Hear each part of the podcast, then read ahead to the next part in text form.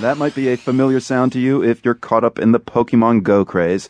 I've had to play catch up personally. Pokemon Go, in case you haven't heard, is a smartphone game taking the whole world by storm, though so far it's only been released in the US, Australia, Germany, and New Zealand. But just in case you're wondering what the heck this is all about, I've got the world's Isis Madrid here in the studio with me. The studio is actually filthy with Drowzees.